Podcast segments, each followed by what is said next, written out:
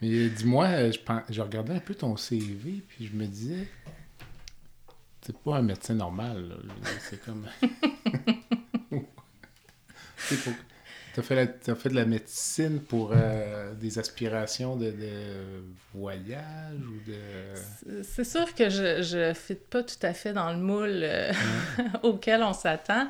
Au départ, euh, ben, en fait, moi, j'avais étudié en sciences infirmières. J'ai mm-hmm. commencé à travailler. Euh, puis là, j'avais plein de questions. Il y avait, mais même avant d'aller en sciences infirmières, j'avais dans l'idée de faire de l'humanitaire. J'ai choisi ça en me disant, c'est un métier avec lequel je vais pouvoir faire de l'humanitaire. Sauf mhm. que ensuite, en arrivant sur le terrain, j'avais plein de questions. Puis je me suis dit, ben en fait. Euh, euh, puis j'ai réalisé que je n'étais pas tout à fait heureuse là-dedans. Puis à un moment donné, t'es mis, es mise devant un choix, là. soit que, dans le fond, j'accepte la situation puis je décide que c'est correct, ou soit je, je, change ça puis je décide de faire autre chose. c'est comme ça que j'ai décidé d'aller en médecine. OK. Et puis, mais toujours dans l'idée de, de, faire de l'humanitaire, là, derrière ça. Puis au final, j'ai encore plus que, de questions que j'en avais avant, donc ça... C'est jamais fini? non, c'est ça. Bienvenue à La Santé au-delà des mots. Un rendez-vous avec des gens passionnés du réseau de la santé.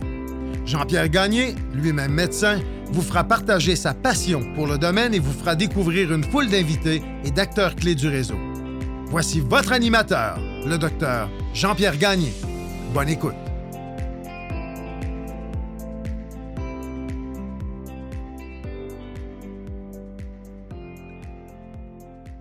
Docteur Geneviève Gosselin a eu la piqûre de l'étranger dès son plus jeune âge lors d'un séjour en Guyane française avec sa famille elle n'a jamais eu une pratique médicale que l'on pourrait qualifier de normale. Même au Québec, elle pratique dans des régions éloignées où l'accès est difficile.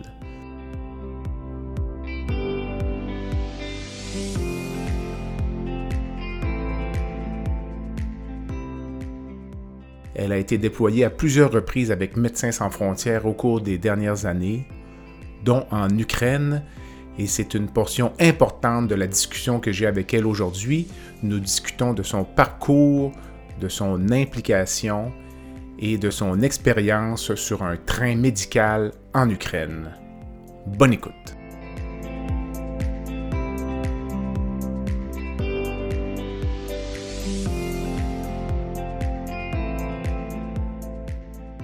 Bonjour.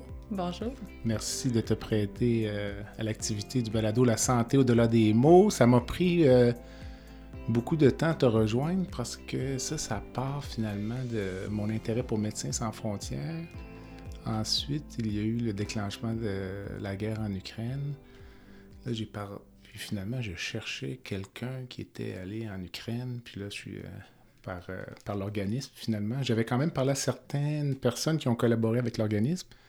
Puis finalement, je suis entré en contact avec toi, donc merci beaucoup. Ben, merci pour l'invitation. Puis euh, on va parler de l'Ukraine. On a parlé, euh, tu me parlais un petit peu aussi de tes motivations. Pourquoi tu avais fait la médecine, mais je me disais, l'attrait de ça, de l'étranger, ça vient de ton enfance probablement, ou tu as voyagé avec tes parents, ou, euh, on, est, on est comme ça, ou on le devient? Euh, je pense qu'on est comme ça, honnêtement. Là. Je pense que le souvenir le plus lointain que j'ai de, de cet attrait-là, c'est que quand j'étais petite, mes parents étaient bénévoles pour un organisme qui s'appelle l'AMI, Aide euh, je crois, euh, médicale internationale à l'enfance. Puis on avait des calendriers avec des, des jeunes d'Haïti, mais je devais avoir quatre ans et je me souviens, je regardais ces calendriers-là et ça me fascinait déjà. Et puis euh, après ça, quand j'ai eu 11-12 ans, on, est déménagé en Amérique du Sud avec mes parents. Mon père est allé travailler euh, en Guyane française. Mm-hmm. Donc là, je suis allée à l'école là-bas et puis après un an, c'était le temps de revenir, mais moi je, je, je, voulais pas revenir, là. Moi, j'avais prévu, euh, j'avais tout organisé pour rester chez la voisine. Laissez-moi ici. Encore six mois, je reviendrai dans six mois, tu sais. J'avais 12 ans. Donc, euh, ouais, ben, c'est vraiment parti de là. À partir de ce moment-là, j'ai eu la piqûre, puis c'est évident que que moi, je voulais travailler à l'étranger, puis euh, c'est ça. Et donc, finalement, tu te retrouves d'abord à faire ton bac en soins infirmiers, mais déjà, tu travailles dans le Grand Nord, si je ne me trompe pas. Tu n'as jamais fait une pratique euh, médicale ou infirmière normale? Bien, en fait, comme infirmière, je travaillais à Chibougamau. OK, bien, on est quand même C'est ça, c'est quand même la, on la Montréal, James, ça. exactement, exactement. Euh, mais je, j'ai toujours voulu travailler en région, ça c'était clair. Euh, Mhm. Donc, euh, et puis là, à ce moment-là, ma fille avait 4 ans, donc Mhm. euh, je voulais un endroit quand même où il y avait des activités pour les enfants et tout, là. Donc, euh, je- je- j'ai pris un poste à, à Chibougamau, j'avais jamais mis les pieds. Je suis arrivée avec le camion de déménagement, mais bon, euh, voilà. Mais dis-moi, euh, tu aurais pu faire Médecins sans frontières comme infirmière, mais finalement. Oui, mais, mais là, à ce moment-là, ma fille, parce que moi, j'ai une fille qui a maintenant 23 ans, OK. mais à ce moment-là, elle, elle était petite, là. Donc, euh, mais ça a toujours été dans les sais, Quand tu vas être plus vieille, moi, je vais partir avec MSF. OK. Puis tu me disais avant qu'on commence que avant de faire ta première mission, tu avais peur d'être déçu. Tellement tu avais comme investi d'espoir ou de... Ben, c'est parce que c'est vraiment quelque chose qui m'habitait depuis que j'étais petite. Puis là, après, euh, bon, là, j'ai fait, euh, c'est ça, mon cours d'infirmière, mon cours de, de médecine. Et puis, euh, tu sais, là, après, j'ai fait le, le, le certificat en santé internationale là, de, de Sherbrooke durant ma première année de pratique.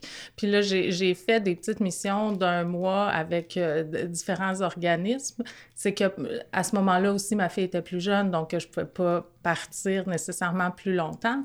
Mais de faire comme une vraie mission avec MSF, puis de dire, ben, j'ai mis, on dirait que, que tout ce que je veux faire tend vers, vers MSF, puis finalement, si j'aime pas ça, Oui, je comprends. mais ça s'est pas passé comme T'as ça. jamais été déçu? Non. Ta première mission, c'était euh, Centraf... C'est Congo? C'était la République démocratique du Congo et au Nord Kivu. C'était quoi, là? En fait, là, on était dans un... C'était un hôpital, euh, un hôpital euh, pédiatrique, là, Mhm. principalement. Donc, on avait euh, de la pédiatrie, de la néonatologie, puis de la malnutrition. Euh, on devait avoir une centaine de patients. Il y avait aussi l'urgence. Et puis, donc, c'était c'était quand même gros, là, euh, comme, euh, comme structure. Comme ça. Puis toi, Ouais. quand tu arrives là, tu n'as pas euh, 20 ans d'expérience derrière toi non plus. Là. C'est comme médecin de famille, donc non, il faut s'habituer déjà à être médecin. À être médecin. Puis en Ouais. plus, tu fais de la médecine dans des conditions difficiles. euh, Oui, puis mon rôle, souvent, quand je vais en mission, c'est, euh, on appelle ça Medical Activity Manager. Donc, je ne suis pas un médecin direct directement aux patients. Oui, je, je vois les patients, mais Mhm. c'est pas moi qui ai la responsabilité directe du patient. Donc, souvent, on gère les équipes médicales, on gère, euh, tu sais, on, on va donner de la formation, on va superviser, on va faire tout ce qui est euh, revue, mettons, euh, de mortalité pour voir qu'est-ce qu'on peut améliorer, on va se mettre des objectifs. Donc, euh, c'est, ben, mettons, les patients qui sont dans les unités de soins intensifs, soit malnutrition, pédiatrie ou néonatologie, ben là, c'est sûr que euh, ces patients-là, je les revoyais à tous les jours quand même. Là. Mais tu sais, je pouvais pas revoir 100 patients, les 100 patients de l'hôpital à tous les jours. Donc après, je prenais comme euh, la façon dont, après, dont moi je travaillais, c'était une fois que j'ai revu les patients de soins intensifs, ben là, je prends une unité par jour, puis là, je fais le tour, puis le reste, ben là, je passe un peu plus rapidement, voir s'il y a quelque chose qui... euh, s'il y a des besoins particuliers, là. Là, tu vas collaborer avec des médecins locaux, des infirmières, ou comment? Mettons une structure comme le premier hôpital au Congo, ça peut être organisé comment? euh? Ben, en fait, souvent, comment ça fonctionne dans les hôpitaux MSF, c'est que c'est un partenariat entre un hôpital local et avec MSF. OK. Euh, et puis, même dans MSF même, on est souvent environ 10% de personnel, euh, je dirais, expatrié, et Mhm. puis 90% de personnel local. Donc, si moi, je suis la seule médecin expat, ben là, j'ai une équipe de peut-être 7, 8 médecins locaux, dans le fond, dont je suis responsable. Et puis, là, il y avait, ben, après, toutes les équipes infirmières. Et puis, moi, j'ai un équivalent expatrié qui est infirmier, là. OK. Ben, qui lui va gérer euh, la portion infirmière. Donc, on travaille beaucoup euh, en équipe. Là. Mais disons, les gens qui. les locaux dans le domaine de la santé, là-bas, en termes de formation, on parle de quoi, disons? Quelqu'un qui va avoir un rôle de médecin au Congo, il va avoir des études qui ont été faites dans quelles circonstances? Te rappelles-tu un peu euh, Euh, le je, curriculum? je me souviens plus c'est combien d'années d'études, mais c'est certain que la formation est un peu différente parce qu'elle est adaptée aux besoins locaux. Tu sais, nous, comme médecins de famille, par exemple, on, jamais on va faire euh, une césarienne ou Mhm. une appendicite, euh, tu sais, Mhm. une appendicectomie, là. Ouais. Par contre, là-bas, ben, il- un médecin de famille au milieu de la brousse, si tu fais pas de césarienne, ben, ben, en fait, euh, il y a énormément de gens qui vont mourir, là. Mhm. Donc, euh, ils, ils sont excellents pour faire... euh, dans le fond, leur, leur curriculum est adapté aux besoins locaux. Donc, c'est ça. Tu sais, il y a beaucoup moins de, je dirais, de connaissances peut-être en médecine interne ou des choses comme ça parce que, tu sais, je veux dire, t'as même pas de CG, là. Et puis les pas de gériatrie, j'imagine. Ben, c'est ça. Tu sais, en Centrafrique, l'espérance de vie est de 52 ans, là. Tu sais, à un moment donné... euh, Incroyable. c'est ça. Donc, euh, donc c'est sûr que le curriculum est adapté euh, aux, aux besoins. Ouais. Tu disais que, tu- dans le fond, l'attrait de la médecine humanitaire, ça vient de très loin, mais qu'est-ce que tu recherchais là-dedans? Là? Si tu, pouvais- tu recherchais quoi? D'aider les plus démunis ou c'est d'aider quelqu'un ou d'aller chercher quelque chose pour soi? Parce que, euh, comme moi, je dirais j'ai une vision romantique de Médecins sans frontières. C'est comme si, compte tenu que je, je connais pas ça, c'est plus centré sur moi. Je sais pas si tu comprends ce que je veux dire. Oui, oui. C'est comme si, moi, si je décidais d'y aller, à, à ce stade-ci de ma vie, compte tenu des circonstances, puis des jeunes enfants encore, dans mon cas, euh, ce serait, je sais pas, ce serait plus pour l'expérience que pour aider. Mais toi, comment? Tu, euh, Ben, Qu'est-ce que tu recherchais, là? à- en fait, moi, je, je m'indigne beaucoup devant l'injustice. OK. oui, ça a toujours été un, un peu ça. Puis là, d'aller quelque part où est-ce que tu te dis, euh, en même temps, je pense qu'on peut vraiment faire une différence. Tu sais, comme au, au Congo, par exemple, où on était, ou, ou en Centrafrique, on était le seul hôpital à 100 km à la ronde. là. Mhm. Donc, après, si, si MSF n'est pas là, Il n'y a personne. ben, il n'y a personne. Donc, euh, tu sais, oui, c'est des conditions difficiles et tout, puis c'est quand même gratifiant aussi de, de, de voir que tu es capable de faire une différence. OK. Te rappelles-tu de ta première impression à l'arrivée à l'hôpital, la première journée, de ta première mission? Te rappelles-tu comment tu te sentais comme la première journée? Là? Ben, je me souviens que euh, quand je suis arrivée euh, sur, à, à Walikale, ça s'appelait, Mhm. euh, euh, au Congo, en fait, euh, on est arrivé en hélicoptère cette fois-là. On a atterri dans, dans le terrain de, de, de, euh, de foot, en fait, Mhm. de- du village. Puis là, on est descendu de l'hélicoptère. Puis là, moi, j'étais comme, bon, est-ce qu'on peut aller à l'hôpital? J'avais tellement hâte Ah d'aller voir l'hôpital. Puis là, il était... Là, les... Tu sais, les collègues riaient un peu. Ils étaient là, ouais, on va aller à la base avant Geneviève. Là, Ah tu ouais? iras voir l'hôpital après. là. OK. OK. Puis, euh, puis quand tu reviens au Québec ici, tu ne fais pas de médecine normale. Comme toi, traiter un hypertendu dans le centre-ville de Montréal, ça n'a pas d'intérêt pour toi, non? Ça me parle pas tellement. Mais si j'habitais à Montréal, tu sais, j'avoue que... Parce qu'il y a de l'injustice. Tu parlais d'injustice. Il y a Oui. des grandes injustices dans les grandes villes aussi, puis des populations défavorisées. Oui. Donc, euh, Oui. euh, mais si j'étais à Montréal, euh, je crois que je renaîtrais pour les, les cliniques de migrants ou... Des choses comme tu ça? Ouais, ouais, ouais, là, tu ne devrais jamais faire de la médecine familiale Non. normale? N- non, mais en Si même tu temps, te quand je... dans euh, 15-20 ans, disons. Ouais, mais quand j'ai fait mon choix d'aller en médecine familiale, je, je savais que je pouvais sortir un peu du- de ce, ce, ce modèle-là. Puis c'est un peu ça qui m'a attirée aussi, en fait, vers la médecine familiale. OK. Donc, euh, Dis-moi, dans l'émission que tu as faite, là, 5, si je ne me trompe pas, avec Médecins sans frontières à date, ou, Euh, oui.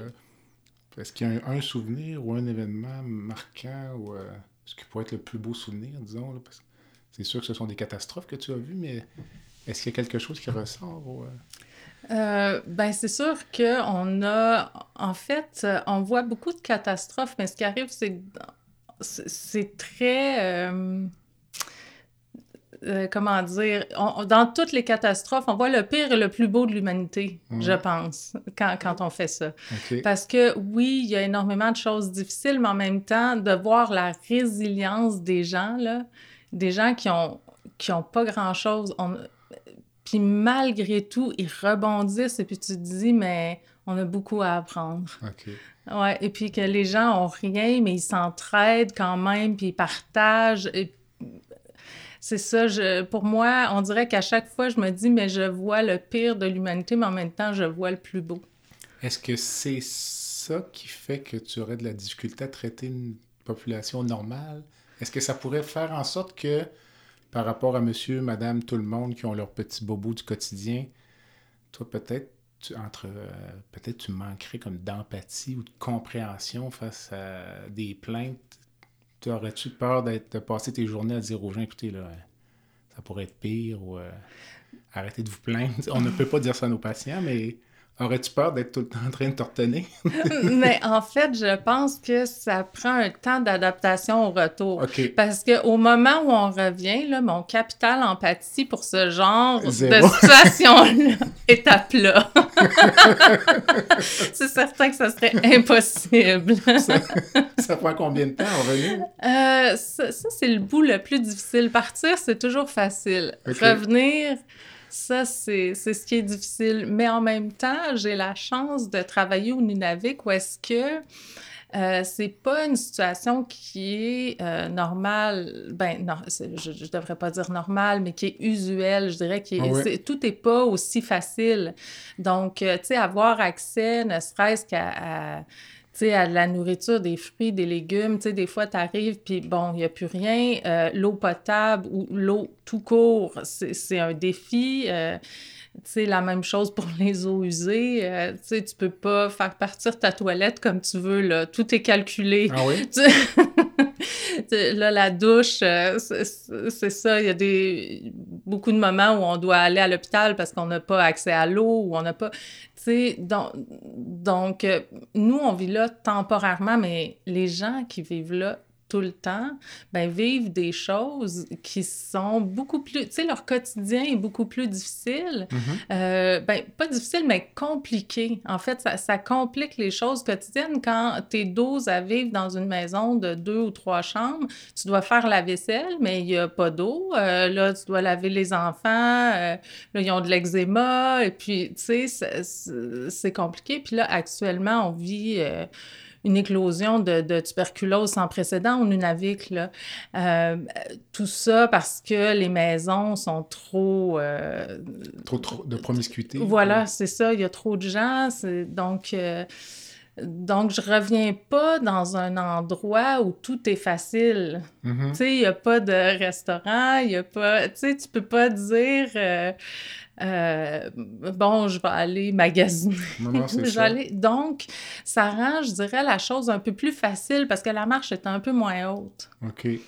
Que quand tu reviens dans l'abondance, puis là, tout le monde te raconte euh, leurs problèmes de... de, des fois, au quotidien, ben, disons que c'est là où c'est un petit peu plus... Euh, difficile. Ouais, ouais, ouais. C'est là que ça prend un temps. J'avais reçu euh, Dr Pamela Paquette, qui est anesthésiologiste à Saint-Georges-de-Beauce, puis euh, qui a fait une mission euh, au Soudan du Sud. Puis elle me disait que les, les vols aériens puis les escales font que elle quitte le, Soudan du Sud, puis sa première escale, elle se retrouve dans une boutique, dans une zone hors taxe où on vend des, des des sacoches à 5000 dollars comme le, le, le, choc euh, au point d'en avoir les larmes aux yeux. Là, Oui, c'est ça, mais c'est toujours, euh, c'est toujours le retour qui est difficile pour moi, en tout cas.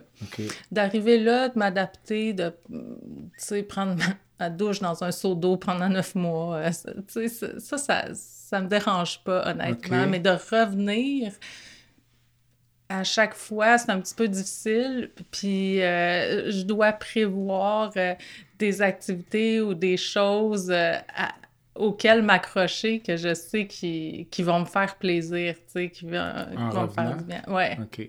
Tu me disais avant qu'on- euh, que l'on commence que ça crée une forme de dépendance, la, la médecine humanitaire. Est-ce que, est-ce que entre chaque mission, tu te sens toujours un peu en latence là, dans tu, tu penses simple à ton prochain voyage ou euh, il vient un moment donné où on pense à autre chose ou Ah, je pense que c'est toujours présent. tu sais. Ok. Là, là, je suis revenue, ça fait. euh, je, je suis revenue mi-mars. Mhm. Et puis là, il y a quelques semaines, la guerre au Soudan est commencée. Là, ah, ben là, c'est sûr que. Là, je regarde ça, puis là, moi, j'ai envie d'y aller. Puis là, je suis là, mais, ah non, mais là, je peux pas, je travaille. OK. Puis- Mais là, tu pourrais partir si tu voulais. Tu- Ben, je pourrais, mais en fait, je Ok. peux pas parce que je travaille. Mais ça. si c'est. Parce que tu pourrais appeler Médecins sans frontières ou ils t'ont déjà appelé. Ils m'ont déjà appelé. OK. ben, écrit, mais. OK. Ouais, c'est ça. Mais, mais c'est ça, mais là, je peux pas. Parce que moi, j'ai quand même un contrat dans le Nord à temps partiel. Donc, ce que je fais, c'est que je fais mes semaines pas mal de suite pour après avoir du temps pour partir en mission. Donc là, je suis en train de, de, de faire mes, mes, mes semaines de travail au final. Donc, je dois travailler. Tu, euh, tu parlais tu disais que c'est plus difficile revenir que partir. Avez-vous une forme de support psychologique, euh, ce que j'appellerais en anglais du debriefing quand vous revenez d'une mission, que- ou c'est informel? Est-ce qu'il y a une structure là, vraiment établie par laquelle euh, Oui, il y a des structures. Euh, je dirais, euh, pour ce qui est vraiment technique, euh, ça, ça dépend un peu des centres opérationnels. là. Il y en a qui sont plus assidus au briefing et au débriefing que d'autres. Mais pour ce qui est du support psychologique là-dessus, je dirais MSF Canada sont vraiment... sont vraiment supportants. Là. Euh, pour nous, on a accès toujours avant de partir et au retour à une séance. Euh, et puis qu'on peut prolonger en plusieurs séances si, euh, si on en ressent le besoin. Là. On, on a des assurances pour ça, mais, mais oui. Est-ce que c'est systématique ou c'est euh, la demande du la- médecin, disons? Non, il y a, il y a une séance pré-départ et au retour qui sont systématiques. OK. Et puis après, si on veut continuer, ben, ben, c'est toujours disponible. Est-ce qu'il y a en place euh, des sentinelles, euh, support par les pairs ou, euh, Parce Oui. que je pourrais imaginer qu'un médecin revienne, ou un médecin, une infirmière ou un autre intervenant revienne dans un état de stress post-traumatique ou fasse une dépression, genre de spirale, là, puis on échappe la personne, puis on se retrouve avec un accident. Là. Oui, il y a des... euh, MSF a aussi un groupe de, de support justement par les pairs qui te contactent. Puis, tu sais, des fois, c'est juste... euh, tu sais, tu peux avoir euh, un, un appel téléphonique ou, tu sais, des rencontres. Ils font des, des rencontres MSF aussi. euh, de façon régulière, l'association. Euh, mais oui, c'est disponible parce que des fois, c'est pas toujours tout le monde, en fait, qui comprennent, tu sais, les gens qui comprennent, dans le fond, euh, ce qu'on a vécu ou qui ont nécessairement envie d'entendre parler de tout ça, là, tu sais, euh, on a un, euh, tu sais, des fois, comment ça a été la mission, puis tu, tu, tu sais un petit peu qu'à certaines personnes, euh, ça, ça va durer 15 secondes. La question est posée donc- seulement, simplement par politesse. Oui, oui, un peu comme ça, puis c'est correct, là, je veux dire, Ouais. euh, c'est- pas tout qui intéresse tout le monde, là, puis tu vas pas commencer à, à discuter en long et en large. Par contre, des fois, euh, tu sais, dans le Nord, par exemple, il y a beaucoup de gens, ça va attirer les mêmes personnes qui font MSF, qui, qui vont aller au Nunavik, hein. donc il y a Mhm. beaucoup de gens qui, qui, qui ont un peu le même... euh, parcours. Donc là, c'est sûr que, tu sais, moi, si quelqu'un revient d'une mission, ben moi, je, je veux savoir, là, tu peux m'en parler. Tu sais, donc, donc, il y a ça aussi, c'est la même chose. euh, euh, pour moi, là, des fois, tu sais, il y a des gens qui, qui sont vraiment intéressés, là. Mais toi, personnellement, quand tu reviens, sens-tu le besoin d'en parler ou? Je dirais, euh, à la première mission, peut-être plus, la deuxième aussi, mais on dirait plus le temps passe, plus ça devient... euh, je- je- routinier? ou- Ben, pas routinier, mais moins je ressens le besoin de... de, de... D'en parler? Ouais, c'est ça. Avez-vous comme une espèce de communauté de médecins sans frontières au Québec? disons, comme- Oui, il y a une association une MSF. gang, là, je dirais, de docteurs, là, puis vous, avez-vous des rencontres, des soupers annuels, des jeux... N'importe Oui. quoi qui pourrait ressembler à un, un club social, si on veut, ou... Oui, oui, exactement. Il, y a, il y a ça, mais c'est souvent à Montréal. Donc, c'est sûr que moi, euh, b- bon, il faut que tu sois là. Ben oui. Si un jour je suis là pendant qu'il y a quelque chose, y aller, mais pour l'instant, plupart du temps, ça donne pas. Oui, c'est ça. Bon. Excellent. On prend une courte pause. Le podcast La santé au-delà des mots est une présentation du groupe conseil Beauchamp, Beaulieu, Dessureau, Toupin de la financière Banque nationale Gestion de patrimoine. Comme nous croyons que la santé financière fait partie de la santé globale, nous sommes heureux de nous joindre au docteur Jean-Pierre Gagné pour vous souhaiter une bonne saison de la santé au-delà des mots. Tu veux lancer ton propre podcast, mais tu ne sais pas comment t'y prendre? Pas de problème. Mouton Marketing peut t'accompagner de la conception au lancement. Envoie ton idée de podcast à bonjour à commercial gomouton.com. Bonjour à commercial g. L'univers du podcast t'attend.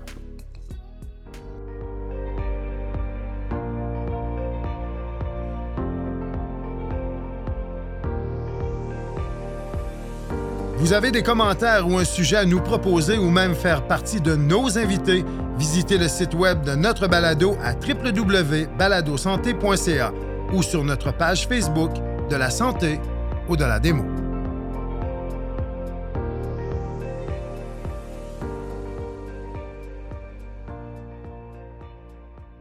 Geneviève, tu es allée en Ukraine euh, au début 2023. Euh, oui, Deux mois? oui. J'aimerais que tu m'expliques euh, un peu le- le- les raisons de ton départ? Encore une fois, c'est MSF qui te contacte ou c'est toi qui là, il y, a, quelque chose en Ukraine, moi j'aimerais y aller. Puis, euh, Euh, non, en fait, ce qui est arrivé, c'est que là, j'avais des disponibilités pour une mission d'urgence, euh, donc d'à peu près deux mois. Puis, dans le fond, j'en ai discuté avec ma gestionnaire de carrière, puis elle m'a proposé. Il y, il y avait ça qui fonctionnait dans les dates, puis j'ai dit, ben ouais.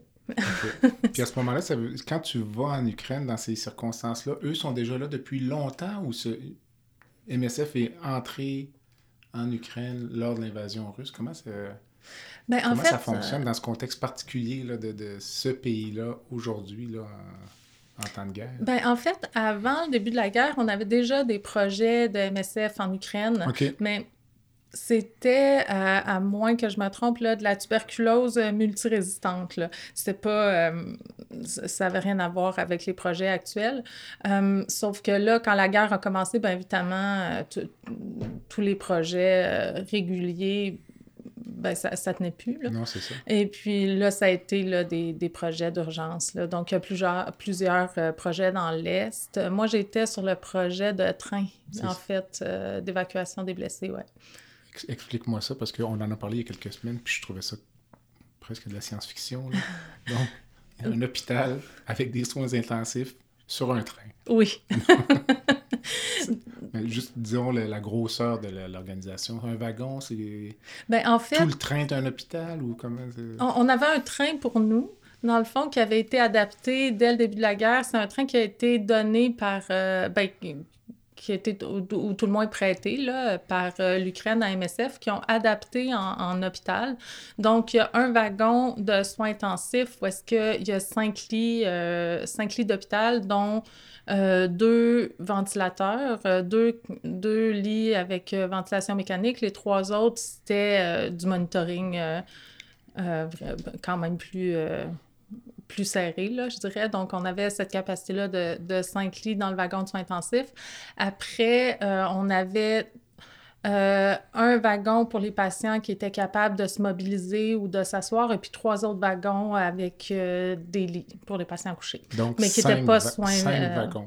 Oui, Le train au complet est un hôpital. là. exactement. Il n'y a pas de marchandises ou de pas passagers. C'est ça.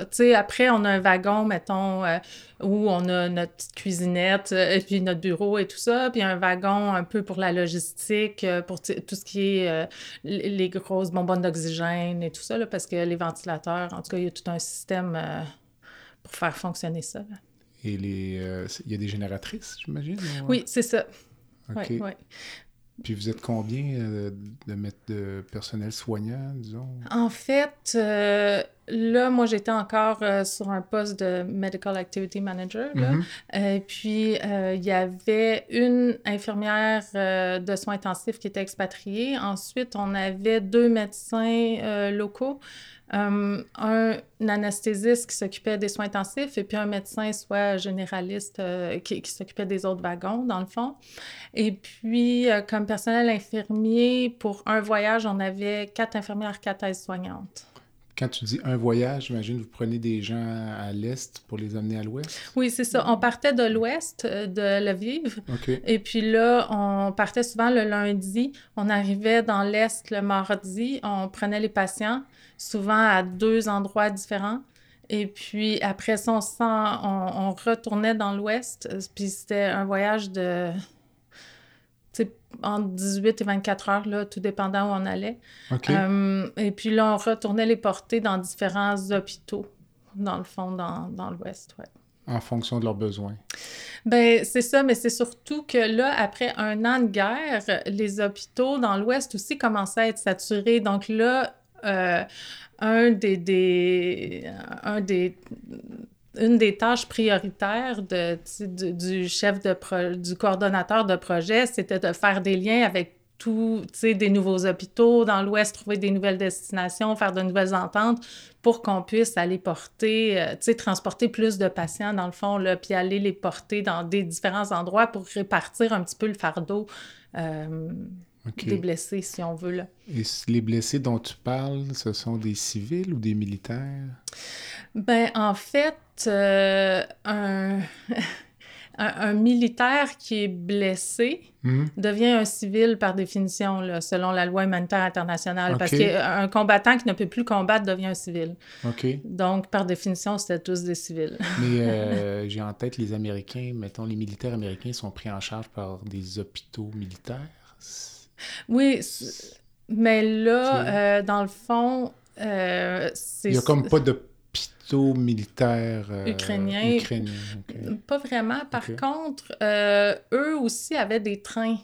Les, le- militaires ukrainiens avaient aussi des trains. Par contre, là où il y avait une différence avec nos trains, c'est avec la capacité de soins intensifs. On avait une meilleure capacité de, de soins intensifs que, que leur train. Mais ils étaient quand même capables d'évacuer quand même beaucoup de, de leurs blessés. Là. Mais nous, oui, on avait euh, évidemment beaucoup de... de... Avez-vous évacué des prisonniers russes? Euh, ça serait arrivé une fois, mais moi, j'étais pas là. Donc, euh, parce que, il en fait, le, le train d'évacuation, comme critère pour pouvoir embarquer les patients, il fallait qu'il soit stable depuis 24 heures, parce qu'on comprendra que c'est vraiment un vieux train euh, où ça bouge tellement qu'on a presque de la misère à marcher, là, puis tu sais, c'est chauffé au charbon, euh, euh, don- donc... euh, euh, tu sais, le patient, faut qu'il soit quand même stable. Puis, parce que tu peux pas, tu sais, faire des techniques dans le train et tout. Euh, quand ça bouge comme ça, c'est un défi, là. Puis- Exemple, quand tu techniques, euh, mettre un drain thoracique ou... Oui, euh, c'est ça. Tu sais, c'est quand même pas si évident quand, quand, euh, quand ça bouge vraiment euh, beaucoup. Donc, euh, puis veut, veut pas, on n'a pas de capacité de, de chirurgie du tout dans le train, là. Donc, c'est quand même 24 heures.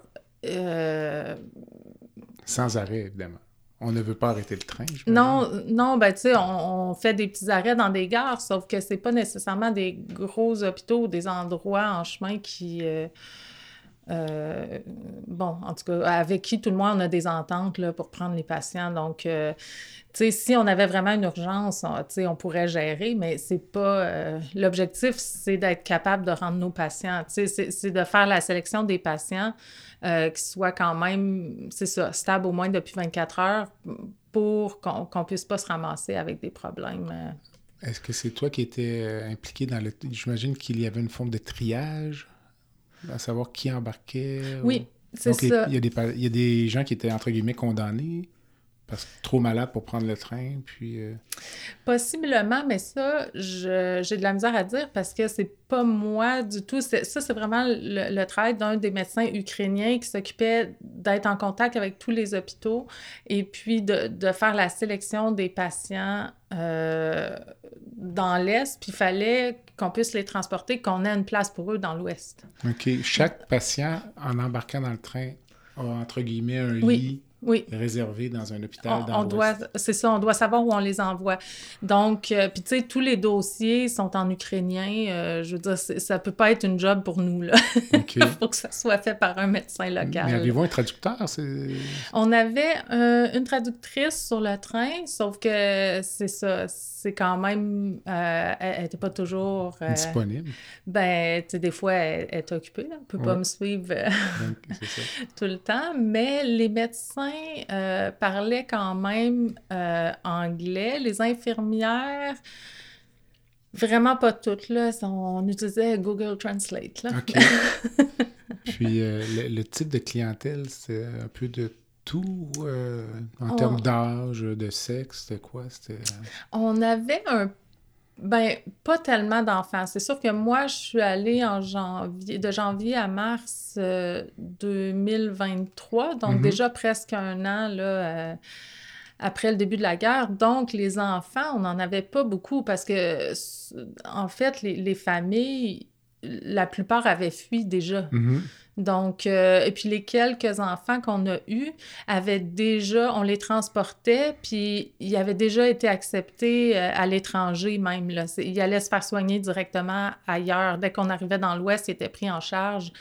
Et puis, ils ne restaient même pas en Ukraine. là. OK, OK. Fait que- mais on n'en avait pas tellement des enfants, justement, parce que c'est rare. La plupart des gens euh, avaient déjà quitté. euh, Les personnes âgées aussi, beaucoup, j'imagine. Les personnes âgées, en fait, euh, ça, on en avait beaucoup. OK. On en avait beaucoup. Hum, et puis, euh, euh, c'est arrivé même, euh, tu sais, euh, si on prend la ville de Kherson, tu sais, qui était à moitié. Au début, ça avait été. euh, c'était sous occupation. euh, c'était tombé sous occupation russe. là. les Ukrainiens ont repris la moitié de la ville. Mais là, tu sais, un hôpital psychiatrique, un hôpital gériatrique à côté de la base militaire, puis tout le monde se, se bombarde. Ben, Mhm. c'est peut-être pas le meilleur endroit pour laisser euh, tes patients psychiatriques et tes patients gériatriques. Donc, vous, Donc, euh, ça, c'était des choses qu'on faisait Évacuer aussi. ces patients-là. Exactement. Tu sais, avant qu'il arrive une catastrophe, puis que finalement, leur hôpital ou, euh, bref, euh, leur centre de personnes âgées se, se fasse bombarder, parce que c'est des gens qui peuvent pas euh, s'évacuer tout seuls. Dans une situation comme ça, c'est sûr que ça touchait pas nécessairement ta mission, là, mais euh, dans une, à ta connaissance, dans une zone de guerre comme ça, la maladie courante, là, euh, ça continue.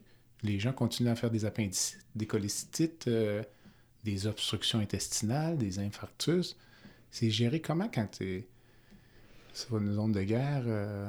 C'est juste pas géré? Ben, ou on- on Les gens en vont a, mourir de euh, pathologies banales? Ou, euh? Non, on en a évacué des, des jeunes, euh, tu sais, des plus jeunes qui avaient comme euh, une embolie pulmonaire, qui a pris du temps, tu sais, une pneumonie qui a tourné en embolie pulmonaire sévère, puis, tu sais, des, des choses, euh, on, on en a, on a eu aussi on- des, des patients comme ça. C'est sûr qu'en majorité, c'était des choses qui étaient liées au conflit, Mhm. mais euh, c'était pas exclusivement, là, il y avait, euh, c'est ça, ben, surtout les patients gériatriques, euh, après, ils n'étaient pas nécessairement blessés, là. Non, c'est ça. Ouais.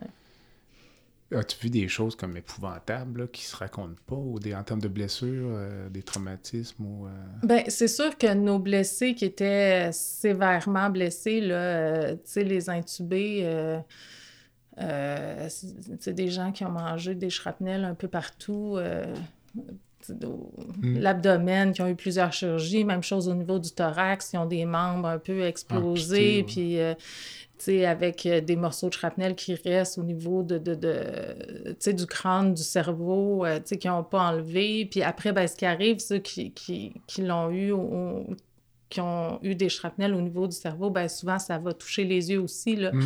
Quand ils vont se réveiller, euh, ben, Mm. ils vont avoir perdu un œil ou deux, là, même, euh, des fois. Là. Donc, Ouais. Dans le wagon, disons, de soins intensifs, là, la- c'est c'est quel genre d'atmosphère? Est-ce que c'est comme, comme un hôpital normal, entre guillemets? là, on travaille sans trop penser euh, à l'atrocité de ce qui se passe ou il y a une espèce de tristesse ou de... de... Euh, non, je, je pense que c'est vraiment comme, comme si on travaillait euh, dans les soins ailleurs, en fait. Là, tu sais, au, au final, euh, tu sais, quand tu as des patients malades, tu- au, au- au final, tu te concentres sur ce que tu as à Mhm. faire plus qu'autre chose. Mhm. Euh, et puis, les gens sont vraiment résilients. On avait beaucoup de notre staff euh, que c'était des déplacés, en fait, là, qui venaient de l'Est du pays puis que- qui n'ont plus rien. Leur maison a été bombardée ou bien, euh, tu sais, leur... Par exemple, il y en a que leur père était au front, là, Mhm. tu sais, et puis eux, ben, ils habitaient avec nous dans l'Ouest parce qu'il y avait... Au final, c'était des déplacés aussi.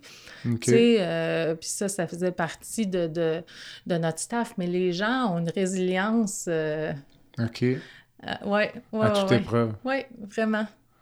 Vraiment, parce que l'ambiance était positive, là, tu sais. euh, Malgré toujours, l'horreur. Malgré tout ça. Ouais, vraiment. C'est incroyable. Ouais. Je sais que MSF est apolitique, donc... Oui. Mais euh, puis je ne veux pas non plus te mettre dans l'embarras, mais toi, quand tu es là-bas, tu fais abstraction complète de, du contexte politique sous-jacent, puis... euh, Disons, ou disons, tu as quand même des réflexions que tu gardes pour toi. ou, euh, Ben, c'est sûr qu'on peut pas le dire ouvertement, mais Mhm. en même temps, dans un conflit contre l'Ukraine, euh, co- comme l'Ukraine, euh, mhm. c'est C'est difficile d'être ouais, neutre. c'est ça, exactement, exactement. Tu sais, Mm. mais on peut pas le, dire ouvertement, mais tu sais, il y a aussi des choses, euh, tu sais, les soldats russes de, de l'autre côté de la frontière, il y en a beaucoup qui n'ont pas envie d'être là, hein, puis ils vont là avec un fusil dans le dos au final, là, Mhm. parce que s'ils vont pas, ben, ils vont se faire tuer de, de toute façon, là. Mhm. Fait que, tu sais, il y a aussi les deux côtés de la médaille, ceci dit. Ça, c'est... euh, mais ça n'a rien à... Hmm. c'est- C'est ça. Ça demeure difficile de, de, de rester euh, entièrement neutre, mais il faut... faut euh, je, Hmm. je dirais faire attention Non, à ce qu'on dit quand même, là, ouais. On a parlé au début de l'entrevue, tu trouvais de- dans la médecine humanitaire ce que tu voyais de, de plus beau, puis de- dans l'être humain, mais aller dans un conflit comme ça, est-ce que ça te rapproche de la beauté de l'être humain ou de ce qu'il y a de plus sombre dans la nature humaine? Ben, je pense que encore là, c'est les deux. Là. Tu sais, la guerre, c'est toujours l'horreur. Tu te dis, mais pourquoi on a besoin de faire ça là, en 2023? Là, tu sais, euh, je, je, je comprends pas. Mhm. Euh, mais encore là, tu vois les gens qui, qui sont résilients puis qui se disent, tu sais, non, mais moi, je veux faire ma part pour mon pays, j'ai pas envie qu'on, qu'on, qu'on devienne russe, puis, euh, puis vraiment les gens qui se disent, ben moi, je veux aider, euh, tu sais, les Ukrainiens Mhm. et tout. Fait que, tu sais, t'as- encore là, t'as- toujours le plus beau et puis l'horreur qui se côtoient. OK. C'est ça re- c'est dans un autre domaine complet, mais j'avais reçu un jeune homme, Alexandre Brisset, qui est greffé du foie. Puis, avait un peu la même vision parce que dans le pire de sa maladie, quand il était aux soins intensifs, il, il disait il y a tout le temps quelqu'un pire que toi. Donc, c'est qui est quand même. euh, les, les- comment dire, les philosophies se rejoignent Ouais. un peu. J'imagine que le train est identifié. euh, le, le- le- le dessus du train ou, euh, même pas, Non? même pas. en fait, tu sais, j'imagine tu réfères au, au- au risque de, de, de Ben, bombardement. Un peu, parce que là, je me mets encore. c'est comme si actuellement, le- l'agresseur, un conflit particulier. Ouais. Donc, euh, je me dis à quel point, disons, euh, l'armée russe respecterait, par exemple, euh, les règles concernant les convois humanitaires. Est-ce que c'est quelque chose qui te passe par la tête aussi de dire, n'y a pas de limite. Là. Il pourrait décider de tirer un train euh, Oui, mais de tirer un train qui bouge euh, avec un missile de l'autre côté de la frontière, euh, ça doit pas être C'est un grand facile. défi. ça doit pas être facile. Donc, honnêtement, C'était assez Euh, rassurant quand on est en mouvement. c'est ça, c'est ça. Franchement, ça, c'était pas, euh, c'était pas une grande inquiétude. Mais, euh, tu sais, là où on veut limiter euh, le, le- les arrêts, c'est quand on arrive en gare, puis là, on est dans l'Est, soit sur une... Ça, c'est euh, dangereux. ben, bon, encore là, les Russes ont visé une gare euh, une fois au début de la guerre. Hmm. Mais là, maintenant, ça fait plus qu'un an, c'est pas arrivé. Tu sais, ils visent surtout les infrastructures énergétiques, les autres choses, tu sais. Euh, donc, c'est sûr que le risque n'est pas si élevé. Ceci dit, tu peux toujours être au mauvais endroit au mauvais moment. C'est précis, là, ces, ces trucs-là, mais bon, c'est quand même... euh, c'est quand même pas toujours si précis, c'est quand Mhm. même opéré par quelqu'un. Ah oui, tout à fait. Donc, euh, mais, tu sais, on a toujours des... euh, quelqu'un euh, qui s'occupe de la sécurité au niveau de tout le pays, qui fait ça 24 heures sur 24. Et puis après, notre chef, euh, notre coordonnateur de projet, tu sais, avant qu'on s'en aille dans l'Est, avant qu'on arrive, va vérifier toute la sécu. euh, tu sais, tout ça n'est pas fait... comme à l'aveugle, si on veut. Et puis, là, quand on arrive dans l'Est, ben là, on a fait un pré-triage. On a une liste de patients qu'on doit embarquer. Et puis là, on va se rencontrer avant d'arriver, puis on va se dire, OK, on pense qu'on va mettre celui-là, celui-là aux soins intensifs, celui-là dans tel, tel wagon. Puis là, on avait un système avec des post-it de couleurs, euh, et euh, puis là, avec des drapeaux de couleurs sur, le, le- sur chacun des wagons du train. Donc là, on arrivait dans les ambulances, on faisait le triage, puis là, chaque patient avait son post-it de couleur. Donc là, il savait dans quel wagon il devait amener ce patient-là. Fait que c'est sûr que des fois, les informations n'étaient pas à jour. C'est pour ça que, tu sais, on refaisait un triage rapide dans les ambulances. Puis aussi, sais, il y a des endroits sur euh, les plateformes d'embarquement où il y a seulement une ambulance qui passe à la fois. Donc là, tu vas pas... Tu sais, c'est un défi aussi organisationnel de dire, OK, ben là, tous ceux-là sont dans la même ambulance. Donc, OK, ils sont capables, on va les mettre dans tel wagon. OK. Tu sais, fait que là, on refait ça pour minimiser, en fait, notre temps en gare. Parce que c'est perçu comme euh, Ben, c'est parce que c'est là, c'est là où, quand on est arrêté à une gare, c'est là que, le, on va dire, le risque est le plus Mhm. élevé, si on veut, là. Parce que, tu sais, euh, oui, peut-être on est à Kherson, puis ça se passe, les combats à 4 km de là, mais tu sais, on les 4 entend, là. c'est ça, là. Fait Ok. que tu fais pas exprès pour rester là longtemps non plus, là, tu sais. Combien de temps l'arrêt, disons, dans la gare? Ben, on essayait de limiter à une heure. Pour embarquer combien de patients? Euh, pour embarquer, ben, ça dépendait, là, mais on pouvait embarquer, euh, tu sais, en moyenne 35. OK, ça Euh, roule quand même. Ouais, ouais, ouais, ouais, c'est ça, là. Faut que, que ça soit rodé, là, ce processus-là. Puis là, toi, tu as été là deux mois. C'est-à-dire, tu as fait comme une trentaine d'allers-retours, une vingtaine? ouais. Euh, on en faisait deux par semaine, donc, euh, ouais, à peu près. Sans, sans pause. Ben, on partait le dire, Il lundi. n'y a pas de congé, là. Ben, le dimanche, souvent, on travaillait pas. OK. Ouais.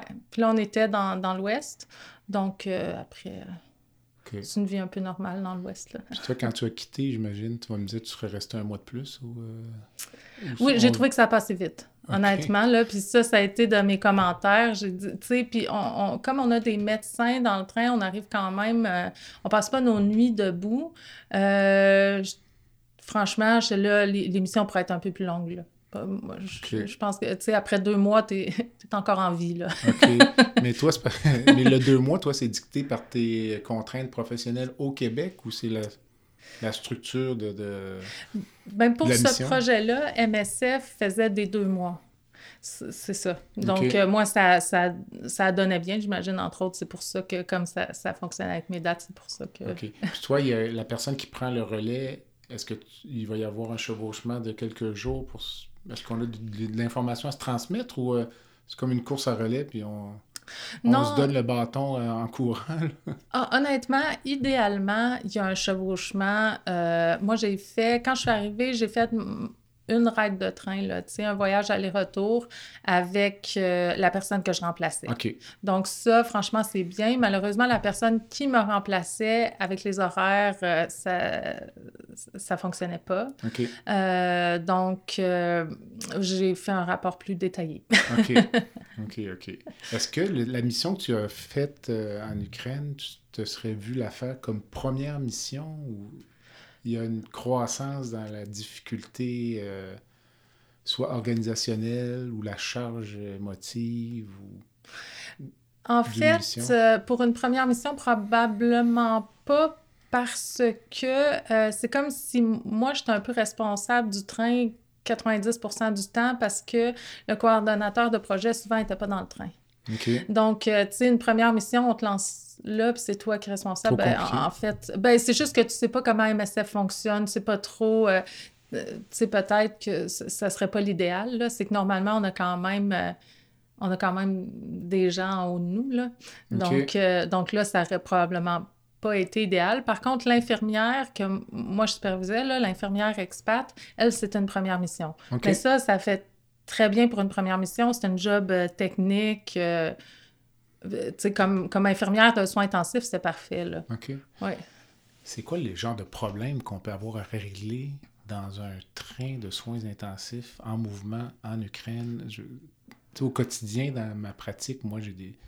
Les écueils que je vais rencontrer dans une journée, ça va être. Euh, pour moi, une, compliquée, un abcès après une résection intestinale, mais à quel genre de problème peut être confronté, là? Puis ils vont dire, qu'est-ce qu'on fait? Avec quel genre de problème on va t'amener, disons? Euh?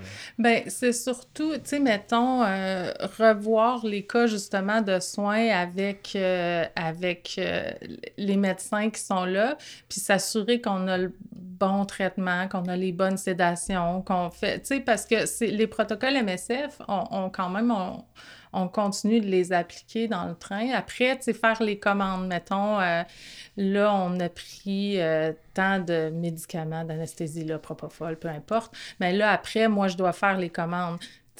Puis à, à, chaque train, m'assurer que que tout est fait. S'il y a un patient qui va moins bien dans un des wagons, ben là, on veut le transférer finalement dans les soins. Euh, ben là, on va le faire quand? On va le faire comment? Parce que...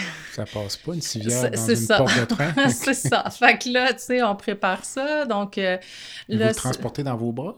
Non, en fait, c'est quand, mettons, on dit, OK, là, on va arrêter quelques minutes à cet endroit-là, on va tout être prêt, puis là, on, on va passer euh, par l'extérieur Euh, ou bien, à un moment donné, euh, je pense la deuxième semaine que j'étais là, on m'a dit Ah, ben là, Geneviève, on voudrait ouvrir une, station nursing dans une des stations de train, tu peux t'organiser ça? Bon, fait que, fait que, bref, là, tu sais, j'ai organisé ça. OK. Parce que cette mission-là, donc c'est la dernière mais, que tu as faite, mais sûrement pas la dernière que tu vas faire. Mais dans est-ce que vu est-ce que c'est la plus belle, est-ce qu'on peut parler de la plus satisfaisante ou euh, c'est simplement parce que c'est la dernière, euh, elle est plus présente à ton esprit?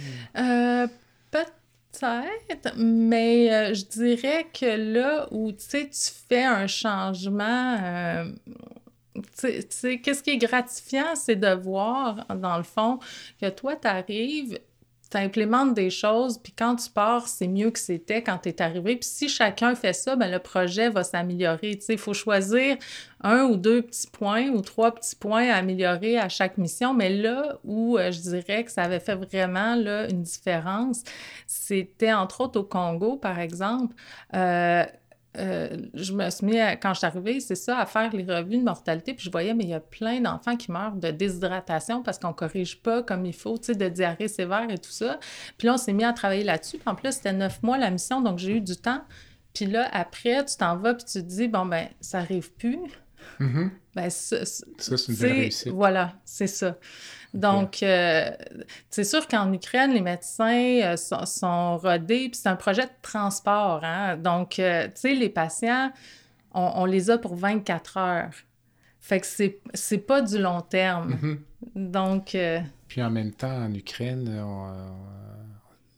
ça a une fin. Oui. On sait que ça va finir, on sait pas comment, mais c'est pas un investissement sur 10 ans. Ça. On l'espère. Oui, j'espère. Est-ce que tu devrais repartir tout de suite, disons, là, ou... Euh... Euh, ben si là, on fait abstraction de, ton, de tes, euh, tes euh, contraintes professionnelles au Québec ou... euh, Ah ben moi, si j'avais pas de contraintes, je pense que je ferais ça à temps plein. Ah! 12 mois par année. Parce non, ça quand prend des même, pauses quand même. oui, ça prend des pauses. là. OK. Oui, oui, parce que c'est quand même... c'est quand même lourd, là. Souvent, euh, on finit par répondre euh, tout le temps, là. Tu sais, 24 heures sur 24, ta radio, là, après euh, quelques mois, c'est bon, là. Ça devient plus lourd un peu. Ouais. Dis-moi, euh, as-tu une devise ou euh, un mantra, as-tu quelque chose que tu dis ou euh, que- quand tu veux motiver les troupes ou quand tu vois une situation particulière? ou- ben, en fait, je, je pense que je... Tu sais, ce qu'il faut retenir un peu là-dedans, c'est que oui, c'est... C'est, difficile, puis on voit beaucoup, euh, surtout dans les projets pédiatriques, le voir mourir des enfants, là, puis Mhm. surtout des enfants mourir de faim, là, euh, c'est franchement euh, Difficile. euh, difficile ou, ou, ou décéder de choses, tu sais, de pneumonie que franchement, on aurait, tu te dis, mais si cet enfant-là avait été chez nous, il serait pas mort, là, tu sais. euh, euh, mais, tu sais, quand on, on va, on, on travaille ici, c'est rare qu'on revienne une journée puis qu'on se dit, waouh, j'ai vraiment sauvé des vies aujourd'hui. Mhm. Tu sais, je dis pas que ça arrive pas, ça arrive, mais, mais là, c'est encore l'horreur qui et puis et puis la beauté qui se côtoient parce que là ça ça arrive souvent donc il faut regarder tu sais tu peux pas faire ça et puis toujours regarder ce qui va pas c'est qu'il faut s'émerveiller de ce qui va bien OK. Ah, En c'est fait. bon, ça. Ouais. Est-ce que, avec ce que tu vis comme environnement professionnel, euh, est-ce que tu suis la politique locale au Québec, là, le, le projet de loi 15, euh, la, la pratique de la médecine familiale? Est-ce que c'est quelque chose qui t'intéresse ou qui est comme Ben, qui est pas sur, euh, sur le radar? ou- Non, en, en fait, je le suis un peu, c'est sûr, on va dire vraiment de plus loin. Puis j'ai l'impression qu'on est toujours un peu moins touché parce que au final, on regarde ces projets de loi-là, puis ça finit toujours Ah, la région 18 est exclue. La région Ok. 18 est exclue. Sais, comme tout ce qui est euh, la médecine familiale actuellement, là, les obligations de prise en charge, ben nous, on n'a pas ça, là. Tu sais, on est toujours exclu de, de, de ce qui se passe. Donc, c'est sûr que j'ai l'impression qu'on on est un peu moins proche de ça. Là où on, on partage les problèmes du réseau au quotidien, honnêtement, c'est... euh, bon, oui, il y a l'accès aux, aux- aux spécialistes, je dirais, Mhm. pour nos patients euh, de Montréal, parce que pour eux, de venir au dispensaire, ils ont toujours accès euh, à des soins quand même. Là. Mais, mais la pénurie d'infirmières au Nunavik, c'est... euh, c'est Ah ouais? vraiment catastrophique. Si tu as six infirmières, tu es supposé d'en avoir six, tu en as deux. Ben, on est ailleurs, là. Le recrutement, ça doit être très difficile, j'imagine. Ben, c'est ça, parce que les conditions de travail sont difficiles, tu sais. On... Bon, il y a la moitié d'Internet, il n'y a pas de téléphone cellulaire, euh, il y a, tu sais, euh, l'eau, euh, les eaux usées, euh, tu sais, la bouffe. euh, donc, Mm. c'est un petit peu difficile de faire du recrutement dans ce contexte-là, des fois, là. Hum, puis, puis on demande, les infirmières font beaucoup de semaines par année, donc c'est vraiment très demandant là, pour une infirmière de décider d'aller travailler au Nunavik. Là, chapeau à ceux qui le font parce que c'est euh, des conditions de travail. euh, Est-ce que les gens sont reconnaissants euh, de- de- des soins que vous leur apportez là-bas ou... Oui, je pense que oui. Les Inuits sont, sont très, très, je dirais, accueillants et chaleureux. Là. OK. Ouais, et... euh, ouais. OK. Puis avec tout ce que tu vois à l'extérieur du pays ou à l'extérieur de la province, puis euh, avec la pratique que tu as ici, trouves-tu que le réseau de la santé au Québec est... Trouves-tu bon ou euh, si tu avais donné une note sur 10, disons, là? Une note sur 10. euh, ben, je, je, moi, je... 6 peut-être étant la note de passage. Oui, c'est ça. Non, non, mais je pense qu'on a un bon 8, là.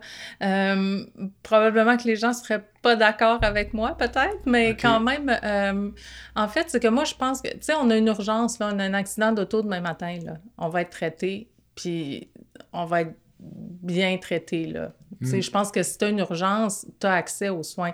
Là où c'est difficile, effectivement, c'est les soins de santé primaire. Mais tu sais, il faut aussi se rappeler qu'on ne paye pas.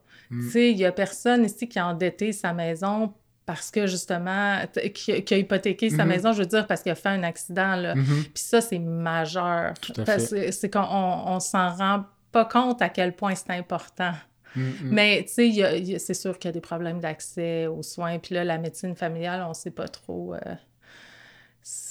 quel sera l'avenir de la médecine, la médecine familiale. Il y a quand même un enjeu au niveau de l'allocation des ressources. Ta région est un bon exemple. Je pense que le risque de mourir d'un accident dans ta région est 40 fois plus élevé que si ça arrive sur l'île de Montréal. Exact, c'est une statistique qui m'avait été donnée par Dr Condé de l'Association médicale canadienne.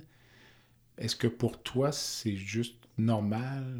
Parce qu'on ne pourra, on, ne peut pas avoir un avion, euh, un hélicoptère ou un avion ambulance dans toutes les régions du Québec ou euh, avoir des soins intensifs, des centres de traumatologie. Ça fait partie de la vie au, Canada, C'est parce qu'il y a une partie de cette statistique-là que c'est si tu es au Nunavik, tu as quatre fois plus de chances d'avoir un trauma que si tu es ailleurs. Et puis si tu as un trauma, tu as 40 fois plus de chances d'en mourir. C'est là ça commence à faire pas mal. C'est ça. Mais si tu as quatre fois plus de chances d'avoir un trauma, ben là, il y a quand même de la prévention à faire, à, ce niveau-là. Là. Mm. Ça, c'est pas vrai qu'on peut rien faire. C'est ça. Tu sais, euh, je, pense que ça, c'est prioritaire. Il faut agir en amont. Après, euh, oui, le transport, ça pourrait être mieux, mais tu sais, des fois, en fait, des fois, tu es à Salouette, l'avion part pas pendant quatre jours. Là. Même si tu avais un avion, il serait cloué au sol il fait pas beau, il y a des blizzards, ils vendent trop, l'avion ne décolle pas. Donc, tu sais, tu as aussi. Euh, oui, c'est sûr que ça arrive souvent qu'on attend après l'avion parce qu'il est parti ailleurs, puis de toute façon, le délai avant qu'il arrive, c'est long. Hum, mais il y a aussi des conditions climatiques, euh, tu sais, des conditions sur lesquelles on n'a pas. Euh, on n'a pas le contrôle, en fait, là. Donc, ce qui veut dire que là-bas aussi, euh, dans ta pratique normale, tu es encore confronté parfois des, euh, des choses un peu impensables. Si tu penses 3-4 jours dans l'attente d'un transfert chez un patient qui a un infarctus ou. Euh, oui, c'est ça. Des décès évitables ou des morbidités évitables aussi. Parce que, Certainement. Certainement. C'est mm. ça, parce que dans le fond, l'avion d'évac, vient à Pouvernituk, mais il ne peut pas nécessairement atterrir dans les petits villages. Donc là, si on a un patient en village, il faut que nous, on aille avec notre petit avion, on va en village chercher le patient, on le ramène à l'hôpital, puis à partir de ce moment-là, il peut être évacué vers le sud. OK. Donc, il y a quand même déjà des, des délais dans le nord pour le premier transport à moins que ça arrive à Pouvernituk. Là. Oui. Mais, euh, puis tu sais, je veux dire, on a une banque de sang à l'hôpital seulement. Donc là, s'il y a quelque chose qui arrive en village, le temps que l'avion arrive, le temps que... Euh, tu sais, franchement, ça, ça, peut être catastrophique, là. Comment fonctionne... Euh, j'ai plein d'idées, de questions qui me viennent, mais les soins obstétricaux, c'est organisé comment dans cette région-là? Ben, en fait, c'est des sages-femmes euh, qui s'occupent euh, des accouchements. Donc, mm-hmm. il y a une maternité à Pouvernituk. Et puis, ce qui arrive sur la baie euh, du Thon, c'est qu'il y a un hôpital à Pouvernituk et puis il y a, dans le fond, six autres cliniques, dont deux avec des médecins. Donc, les deux cliniques où il y a des médecins, il y a des maternités. Sauf que ces deux maternités-là n'ont pas de banque de sang. Donc là, quand les patientes dans chacun des villages arrivent entre 32 et 34 semaines, on regarde, on, on, s'assoit avec les sages-femmes, les médecins, et puis là, on regarde chacun des dossiers, puis on se dit, euh, où va accoucher cette dame-là. Donc, euh, est-ce que si elle a déjà fait, par exemple, je donne un exemple, une hémorragie postpartum, ben, on va pas la laisser accoucher en village, elle devra aller à Pouventouk où est-ce qu'il y a accès à du sang? Mais pas de césarienne. Pas de césarienne. Puis s'il y a d'autres, euh, s'il y a d'autres, euh, tu sais, justement, comorbidité, peu importe, mais ben là, on va dire non, non, ça, c'est un accouchement à Montréal. OK. Mais là, ça veut dire qu'à 36 semaines, si elles viennent pas de ces villages-là, ben elles doivent quitter leur village, euh, aller soit à Montréal, soit aller à Pouvernituk, soit aller dans un autre village. Et puis laisser leur famille à partir de 36 semaines pour attendre d'aller accoucher ailleurs. Là. Ça veut dire qu'il y a quand même un peu de mortalité néonatale aussi. Il n'y a pas de césarienne ou euh, surprenamment, ça va bien? Euh, ça va, tu sais, je, ne dis pas qu'on n'a pas eu de, de, catastrophe. Notre bloc opératoire le plus proche est à Iqaluit. Donc, c'est arrivé euh, d'aller porter des gens à Iqaluit si le délai vers le sud, on juge que c'est trop long. Trop long. Mais euh, je, je, dois, je dois dire quand même que... Ça va bien Oui, ouais, c'est ça. Dis-moi, euh, en, presque conclusion, avec tout ce que tu as vu, ta définition de la santé. Ma définition de la santé, ben, je pense que c'est vraiment euh, d'être capable, d'avoir un état, mettons, physique, psychologique, euh, je dirais même spirituel, qui te permet d'être, de te réaliser. Okay. Je pense que c'est un peu ça. Tu sais, même si quelqu'un a des, des limitations un peu quelconque, là. Mais si quelqu'un se réalise puis arrive à être heureux là-dedans, ben je pense que c'est ça. Il y a un côté social aussi, évidemment, là, parce que, ouais. Donc, toi, les deux pieds sur le pouf, ce n'est pas un objectif à, court ou moyen terme? Ni même à long terme. C'est bien. Si tu pouvais changer une chose dans le système de santé, ben ça pourrait être international. La plupart de mes invités euh, voudrais agir localement, mais toi, je sais pas si tu avais une chose à faire pour la, pour la santé, ce serait quoi? Euh, ben disons, pour notre système de santé, avec euh, ce qui se passe actuellement en médecine familiale, je pense que ça serait vraiment euh, de travailler avec les autres professionnels, parce que je me dis, euh, on peut pas laisser le médecin de famille étant euh, la porte d'entrée unique d'un système qui est débordé. Mm-hmm. Tu sais, euh, si j'ai une entorse de cheville, peut-être que je peux aller voir le physio, tu sais, mm-hmm. sans passer par le médecin de famille. Là. Tout à fait. T'sais, fait qu'un peu, je pense, travailler plus avec les autres professionnels sans, euh, sans nécessairement que tout passe par le médecin de famille, puis, euh, puis donner du soutien administratif. Là. Parfois, on a l'impression de se transformer en secrétaire. Là. Ah, tout à fait. Euh, je pense que c'est l'AMC qui a sorti une statistique récemment sur le nombre d'heures perdues annuellement, le nombre de visites médicales que ça permettrait d'ajouter. Voilà. Euh, je pense que c'est une journée par semaine. Euh, je pense que c'est 20% quelque chose comme ça. Donc, euh, Écoute, ben, ça doit pas loin de ça, mais je veux dire, ça dépend des profils de pratique. Comme moi, personnellement, le travail médico-administratif, je ne pourrais pas le remplacer par des visites médicales mm-hmm. parce que je fais ça le soir. Tu sais. Donc, je reste à l'hôpital jusqu'à 8 h, 9 h ou la fin de semaine, euh, quand je suis de garde, ben, je passe 8 heures de. Ouais. Donc, le, prix à payer, dans certains cas, c'est plus le, c'est un prix personnel.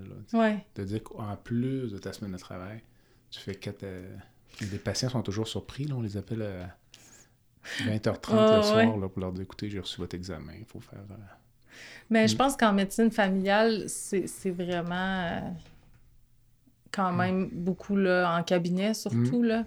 Ouais. Non, mais c'est pour ça qu'il ne faut pas se surprendre non plus que les médecins de famille, parfois, ben, travaillent seulement trois jours et demi.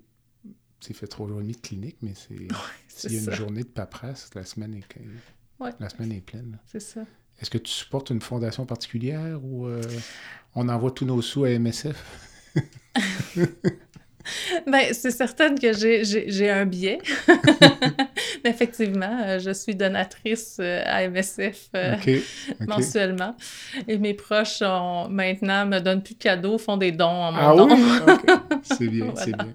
Tu pas d'autres causes? Ou, Ben, en fait, je, je, dirais que les changements climatiques, la, la, ah ouais. la, biodiversité, tout ça, euh, l'environnement, ça me tient beaucoup à cœur. Puis, veut, veut pas, c'est quand même assez imbriqué, là, parce que, tu sais, nous, on est des grands consommateurs, mais après, qui paye pour ça? Mm-hmm. Souvent, c'est les pays en développement, mm-hmm. là, tu sais, les inondations, euh, mm. et puis les, les, famines, les sécheresses. Euh, donc, ça va quand même un peu ensemble, tout ça. Ouais. J'ai une question que j'aurais dû ou pu te poser en début d'entrevue, mais pourquoi MSF plus que la Croix-Rouge, par exemple, ou euh, un autre organisme? Ben, je pense que MSF, on est vraiment spécialisé dans le médical, en fait. Puis on a vraiment des protocoles. Puis de ce côté-là, c'est vraiment roder la qualité des soins médicaux. Euh, c'est vraiment quelque chose d'important dans MSF. Euh, donc, moi, je... je ouais.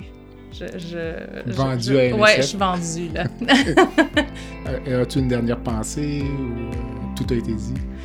Non, je pense qu'on a quand même fait le tour. En tout cas, merci de, de m'avoir invité. Ben, merci. Et puis de, de, de, vous intéresser, là, dans le fond, à la cause d'MSF et puis de, donner une voix un peu à, à, ceux qui en ont moins. Et je pense que qu'au final, on peut, euh, on peut changer les choses, là, tu sais, euh, c'est pas... Euh, c'est pas coulé dans le béton. Voilà. Excellent. Geneviève, merci.